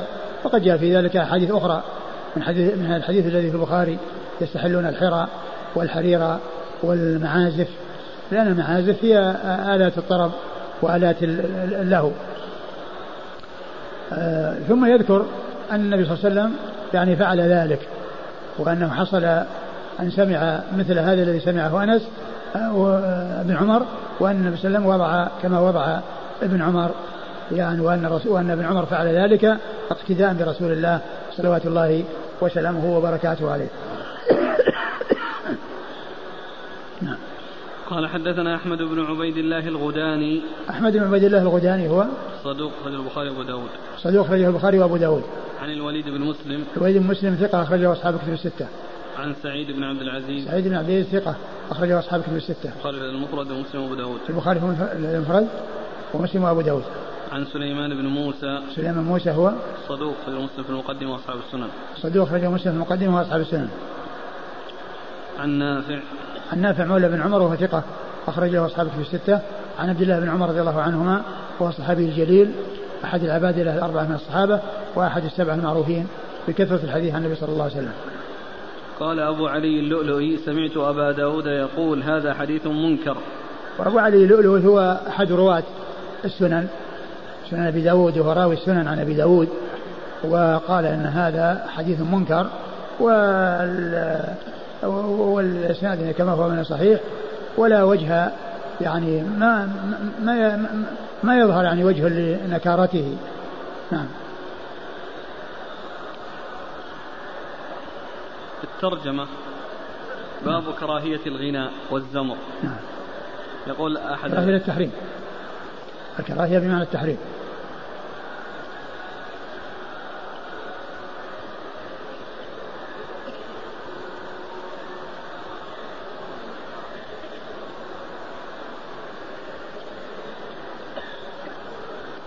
لا بس يعني هو قال بعض العلماء واظنه أظنه الخطابي قال أن هذا كأنه يعني شيء يعني آه، آه، خفيف وكذا يعني أنه أقل وإلا لو كان كذا لكان المقصود ذلك الإنكار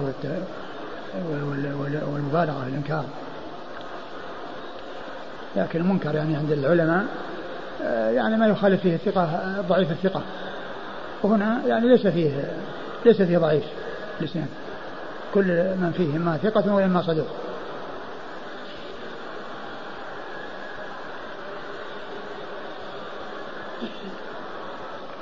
إيش قال الخطابي؟ المزمار الذي سمعه ابن عمر هو صفارة الرعاء وقد جاء ذلك مذكورا في هذا الحديث من غير هذه الرواية. وهذا وإن كان مكروها فقد دل هذا الصنع على أنه ليس في غلظ الحرمة. كسائر الزمور والمزاهر والملاهي التي يستعملها أهل الخلاعة والمجون. ولو كان كذلك لأشبه ألا يقتصر في ذلك على سد المسامع فقط. دون أن أن يبلغ فيه من النكر مبلغ الردع والتنكيل. نعم. انتهى. نعم. يعني كأنه يعني شيء يعني خفيف يعني ليس من فعل أهل المجون والخلاعة. نعم. والاستهتار. نعم. يقول الأخ ألا يكون النكارة من أن في فرق بين السماع والاستماع؟ فابن عمر مار مرورا بخلاف المستمع للمنكر. لا بس قضية ال قضية ال الإنكار يعني مطلوب. أقول الإنكار مطلوب. يعني إذا سمع أمرا منكرا وإن لم يكن مستمعا له فإنه ينبه عليه. فمثل ما قال الخطابي لعله يعني كما جاء في بعض الروايات في هذا الحديث. نعم. لكن يعني كون ابن عمر فعل هذا مع مع مع هذا ال... الذي هو دون غيره فمعنى ذلك أن ما كان أعظم وما كان أشد أنه من باب أولى.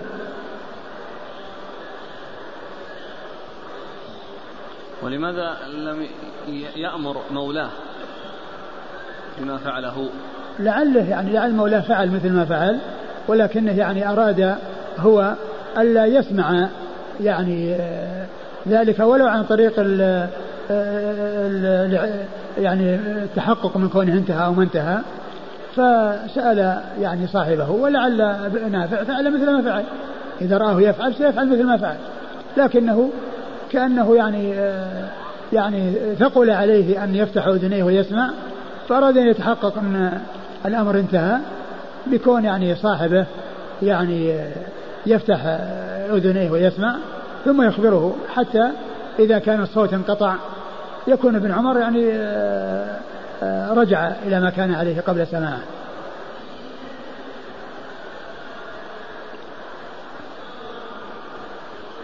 ولا بنافع أنه سيفعل مثل ما فعل ابن عمر. قال حدثنا محمود بن خالد قال حدثنا أبي قال حدثنا مطعم بن المقدام قال حدثنا نافع قال كنت ردف ابن عمر رضي الله عنهما إذ مر براع يزمر فذكر نحوه. هذا هو يعني الإشارة إليه. راع يزمر.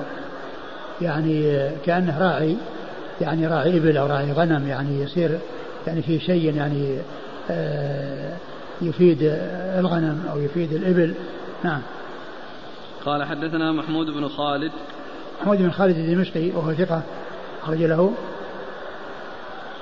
أبو داود والنسائي وابن ماجه. أبو داود والنسائي وابن ماجه عن أبيه وهو مقبول. أخرج أبو داود وابن ماجه. أخرج أبو داود وابن ماجه. عن مطعم بن المقدام. عن مطعم بن المقدام وهو صدوق أخرج أبو داود النسائي صدوق أخرج أبو داود النسائي عن نافع بن عمر. عن نافع بن عمر وقد مر ذكرهما. قال أبو داود أدخل بين مطعم ونافع سليمان بن موسى. آه، في الإسناد الأول. نعم. نعم. أدخل بين نافع بين مطعم ونافع سليمان بن موسى. يعني في الإسناد الأول. نعم. الأول فيه سعيد بن عبد العزيز عن سليمان بن موسى عن نافع. مم. والثاني مطعم بن المقدام عن نافع.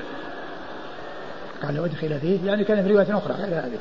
ما بين بين مطعم وبين وبين أقول ما دام أنه بين مطعم وبين يعني كان غير روايتين. الرواية الأولى ما فيها مطعم. نعم. فإن معناه في رواية أخرى. غير موجودة غير مذكورة. هنا. لكن هذا لا يؤثر لأن كما هو معلوم قد يكون الراوي آه، سمعه بطريق نازلة ثم حصله بطريق عالية. فرواه على الوجهين.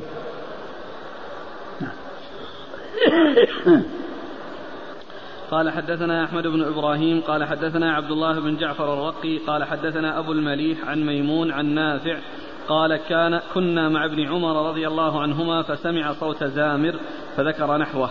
قال أبو داود وهذا أنكرها. ثم ذكر الحديث يعني من طريق أخرى ويعني وقال نحوه أنه سمع زامرا وقال وهذا أنكرها وهذا أيضا مثل الذي قبله. الحديث يعني صحيح بهذه الطرق وكل طريق منها يعني سليمة وذكر النكارة هي مثل الأول يعني غير واضحة. قال حدثنا أحمد بن إبراهيم. أحمد بن إبراهيم هو الدورقي وهو ثقة أخرج له. مسلم وأبو داود الترمذي وابن ماجه. مسلم وأبو داود الترمذي وابن ماجه. عن عبد الله بن جعفر الرقي.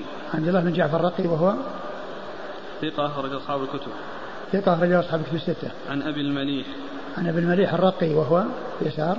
الحسن بن عمرو الرقي الحسن بن عمرو الرقي وهو ثقة أخرج البخاري في المفرد وأبو داود والنسائي بن ماجه. ثقة أخرج البخاري في المفرد وأبو داود والنسائي بن ماجه.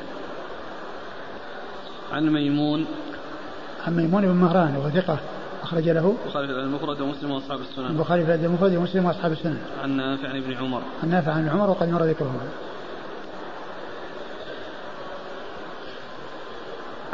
قال حدثنا مسلم بن إبراهيم قال حدثنا سلام بن مسكين عن شيخ شهد أبا وائل في وليمة فجعلوا يلعبون يتلعبون يغنون فحل أبو وائل حبوته حبوته وقال سمعت عبد الله رضي الله عنه يقول سمعت رسول الله صلى الله عليه وآله وسلم يقول الغناء ينبت النفاق في القلب.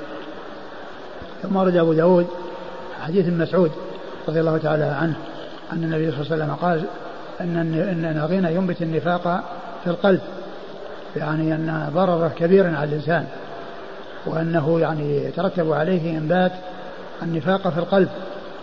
وذلك أن أن الغنى يعني هو من اللهو ومعلوم أن المنافقين هم الذين يعني بعيدون عن عن عن الصدق وعن الإيمان بالله عز وجل وأنهم يعجبهم.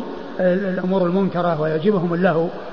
ولهذا قال إنه ينبت النفاق في القلب لأنه سبب سبب لإنباته. والحديث فيه هذا الشيخ المجهول الذي هو مبهم ولكنه ثابت عن ابن مسعود. ثابت عن مسعود موقوفا عليه. نعم. قال حدثنا مسلم بن إبراهيم. مسلم بن إبراهيم الفراهيدي ثقة أخرجه أصحاب كتب الستة.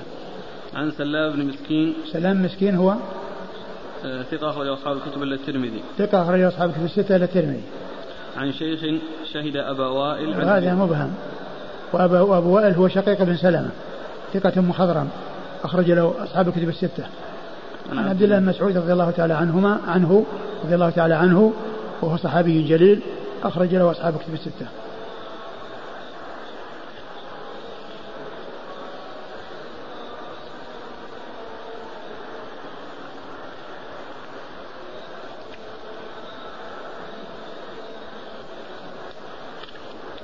قال رحمه الله تعالى باب في الحكم في المخنثين. قال حدثنا هارون بن عبد الله ومحمد بن العلا أن أبا أسامة أخبرهم عن مفضل بن يونس عن الأوزاعي عن أبي يسار القرشي عن أبي هاشم عن أبي هريرة رضي الله عنه أن النبي صلى الله عليه وآله وسلم أتي بمخنث قد خضب يده ورجليه. قد خضب يده ورجليه بالحناء فقال النبي صلى الله عليه وآله وسلم ما بال هذا؟ فقيل يا رسول الله يتشبه بالنساء. فأمر به فنفي إلى النقيع. فقالوا يا رسول الله ألا نقتله؟ فقال إني نهيت عن قتل المصلين. قال أبو أسامة والنقيع ناحية عن المدينة وليس بالبقيع. ثم ورد أبو داود في المخنثين والمخنثين هم الذين يشبهون النساء. وإذا كان يعني ذلك خلقة يعني في الإنسان فلا دخل له فيه. وإذا كان تصنعا ويعني تشبها وليس خلقة فيه فهذا هو المحرم الذي يؤاخذ عليه الإنسان. أما إذا كان الإنسان الله يعني جبله على أن يكون صوته مثل صوت النساء وحركاته مثل حركات النساء فهذا شيء لا دخل له فيه. هذا هذا ليس من كسبه ولكنه صفة له ولكنه صفة له ولكن الممنوع والمحرم هو الذي يكون من كسبه وفعله وتصرفه. وهذا من جنس آه، آه، حركات المختار وحركات المرتعش. حركات المرتعش هذا ليس من كسبه حركة المرتعش ليس من كسبه هذا شيء ليس إليه هذا إلى الله. جعله كذلك. وأما الفاعل المختار ففعله واختياره من كسبه وفعله فيؤاخذ الإنسان على ما يحصل من فعله وكسبه ولا يؤاخذ على ما جبل عليه ولم يكن من فعله وكسبه. آه، فالمخنث من يكون يعني بهذا الوصف يعني مشابه للنساء أو فيه صفات من صفات النساء ولكنه آه، إما أن يكون من كسبه أو من غير كسبه. فالذي من كسبه هو الذي يؤاخذ عليه. هو الذي يؤاخذ عليه. وقد أورد أبو داود حديث أبي هريرة. أبي هريرة رضي الله عنه أن رجلا أتي النبي صلى الله عليه وسلم بمخنث قد خضب يديه أتي بمخنث قد خضب يديه ورجليه. قد خضب يديه ورجليه بالحناء. فقال ما ما ما, ما بال هذا أو ما شأن هذا؟ قال إنه يتشبه بالنساء. يتشبه بالنساء. وهذا كما هو معلوم من فعله. يعني كونه يعني فعل هذه الأفعال تشبها بالنساء. كونه يعني يخضب وكونه يعني يحصل منه شيء من فعله يشابه النساء هذا هو ال ال الذي يؤاخذ عليه الإنسان. فأمر به فأخرج. نعم. إلى النقيع فأمر به فنفي إلى النقيع. إلى النقيع وهو مكان يعني ليس هو بالبقيع وإنه هو مكان آخر. قالوا ألا نقتله؟ قال نهيت عن قتل المصلين. يعني كونه يعني يتشبه يعني بالنساء لا يقتضي أن يقتل وكونه نفي إلى إلى مكان آخر يعني حتى لا يفتتن به ويعني لا يعني يقتضي أن يعاقب بمثل هذه العقوبة وإنما يكفيه أن أنه نفي يعني حتى يعني هو يسلم حتى يسلم الناس منه حتى يسلم الناس من ضرره و وقال نهيت عن قتل المصلين لأنه من جملة المسلمين المصلين والنبي صلى الله عليه وسلم نهي عن قتل المصلين. وهذا يدلنا على عظم شأن الصلاة وأن شأنها عظيم. والرسول صلى الله عليه وسلم قال في هذا الحديث نهيت عن قتل المصلين وجاء كذلك في أحاديث أخرى نهيت عن قتل المصلين. نعم. قال حدثنا هارون بن عبد الله. هارون بن عبد الله الحمال البغدادي ثقة أخرج له مسلم وأصحاب السنن ومحمد بن العلاء محمد بن العلاء أبو كريب ثقة أخرج له أصحاب كتب الستة. عن أبي أسامة. عن أبي أسامة حماد بن أسامة ثقة أخرج له أصحاب كتب الستة. عن مفضل بن يونس. عن مفضل بن يونس وهو ثقة أخرجه داود. ثقة أخرجه أبو داود. عن الأوزاعي. عن الأوزاعي وهو أبو عمرو عبد الرحمن بن عمرو الأوزاعي فقيه الشام ومحدثها أخرج حديثه أصحاب كتب الستة. عن أبي يسار القرشي. عن أبي يسار القرشي وهو مجهول الحال. وهو مجهول الحال أخرج له أبو داود. أخرج له أبو داود. عن أبي هاشم. عن أبي هاشم وهو مجهول الحال أخرجه أبو داود ومجهول الحال أخرج له أبو داود عن أبي هريرة عن أبي هريرة عبد الرحمن بن صخر الدوسي رضي الله عنه صاحب رسول الله صلى الله عليه وسلم وأكثر الصحابة حديثا على الإطلاق وهذا الحديث آه، الألباني صححه أو حسنه مع أن فيه هذه المجهولين ويعني لعله يعني للشواهد لأن نهيت عن قتل المصلين جاء ما يدل عليه وكذلك الخضاب بالحنة للرجال أيضا جاء ما يدل عليه. نعم. يقول السائل المخنث هو الذي يجمع صفات النساء أم يكتفى ولو كانت فيه صفة واحدة؟ ليس بلازم أن تكون جميع صفات النساء فيه. وإنما يعني يكون فيه شيء من صفاتهن إما صوته صوت النساء أو حركاته كحركات النساء أو يجمع بينها. لكن ليس بلازم أن تكون صفات النساء موجودة فيه. يقول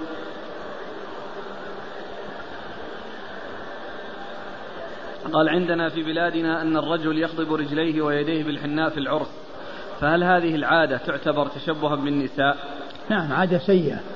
الخضاب للنساء وليس للرجال. الرجال نعم إذا كان في علاج يبي يعالج بالحنة لا بأس.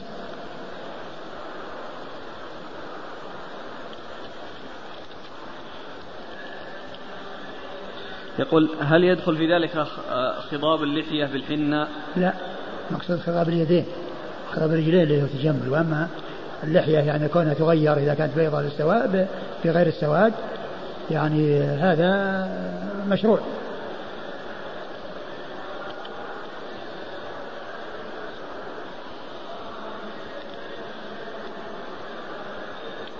قال حدثنا أبو بكر بن أبي شيبة قال حدثنا وكيع عن هشام يعني ابن عروة عن أبيه عن زينب بنت أم سلمة عن أم سلمة رضي الله عنهما أن النبي صلى الله عليه وآله وسلم دخل عليها وعندها مخنث وهو يقول لعبد الله أخيها إن يفتح الله الطائف غدا دللتك على امرأة تقبل بأربع وتدبر بثمان. فقال النبي صلى الله عليه وآله وسلم أخرجوهم من بيوتكم. قال أبو داود المرأة كان لها أربع عكن في أربع عكن في بطنها.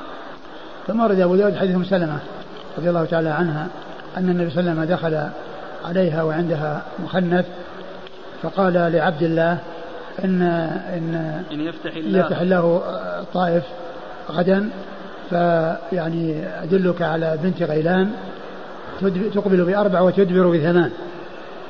فقال رسول أخرجوه لأنه يعني كأن المخنثين اللي على هذه صفتهم أنهم يعني لا يعني يشتهون النساء أو أنه ليس لهم يعني شهوة للنساء. ولهذا كان يتسامح يعني في دخولهم على اعتبارهم ليسوا من من أولي الإربة من الرجال. لكن لما كان يصف المرأة بهذا الوصف الدقيق؟ يعني دل على أنه ليس من من من جملة يعني من من لا يشتهي وأنه ممن لا يعرف بل هو يعرف. وقوله قال أبو داود إن, إن لها عكن يعني معناها أن أن أنها لسمنها أن أنها من جهة الأمام يعني لها أربع ولكنها عندما تذهب إلى الخلف فإن كل واحدة تنقسم إلى قسمين فتكون ثمان. يعني آه، من جهة الأمام هي أربع ومن جهة الخلف هي ثمان. وهذا وصف دقيق من أوصاف النساء وأنه قد اطلع على على عليها وعلى ما تحت ثيابها. نعم. قال حدثنا وغيلان هو الثقفي الذي أسلم وتحته عشر نسوة وقال النبي صلى الله عليه وسلم اختر أربع وفارق سائرهن. قال حدثنا أبو بكر بن أبي شيبة أبو بكر بن أبي شيبة ثقة وهو عبد الله بن محمد أخرج له أصحاب كتب الستة إلى الترمذي عن وكيع عن وكيع بن الجراح الرؤاسي الكوفي ثقة أخرج له أصحاب كتب الستة. عن هشام بن عروة. هشام بن عروة ثقة أخرج له أصحاب كتب الستة. عن أبي. عن أبيه عروة وهو عروة بن الزبير ثقة فقيه أحد فقهاء المدينة السبعة في عصر التابعين أخرج له أصحاب كتب الستة. عن, عن زينب بنت أم سلمة وهي ربيبة النبي صلى الله عليه وسلم وهي صحابية أخرج حديث أصحاب كتب الستة عن أمها أم سلمة هند بنت أبي أمية رضي الله عنها وهي وحديثها أخرجه أصحاب كتب الستة. قال حدثنا مسلم بن إبراهيم قال حدثنا هشام عن يحيى عن عكرمه عن ابن عباس رضي الله عنهما أن النبي صلى الله عليه وآله وسلم لعن المخنثين من الرجال والمترجلات من النساء وقال أخرجوهم من بيوتكم وأخرجوا فلانا وفلانا يعني المخنثين ثم أورد أبو داود حديث ابن عباس لعن الله المخنثين. أن النبي صلى الله عليه وسلم لعن المخنثين من الرجال؟ لعن المخنثين من الرجال. والمترجلات من النساء. والمترجلات من النساء. المخنث من الرجال هو الذي يتشبه بالنساء لأن لأن هذا من كسبه وفعله. وأما إذا كان ليس من كسبه فهذا لا يلعن لأنه غير مؤاخذ على ما جبل عليه وعلى ما طبع عليه. وإنما ذلك في شيء من كسبه والإنسان إنما يلعن على على على فعله وعلى اختياره.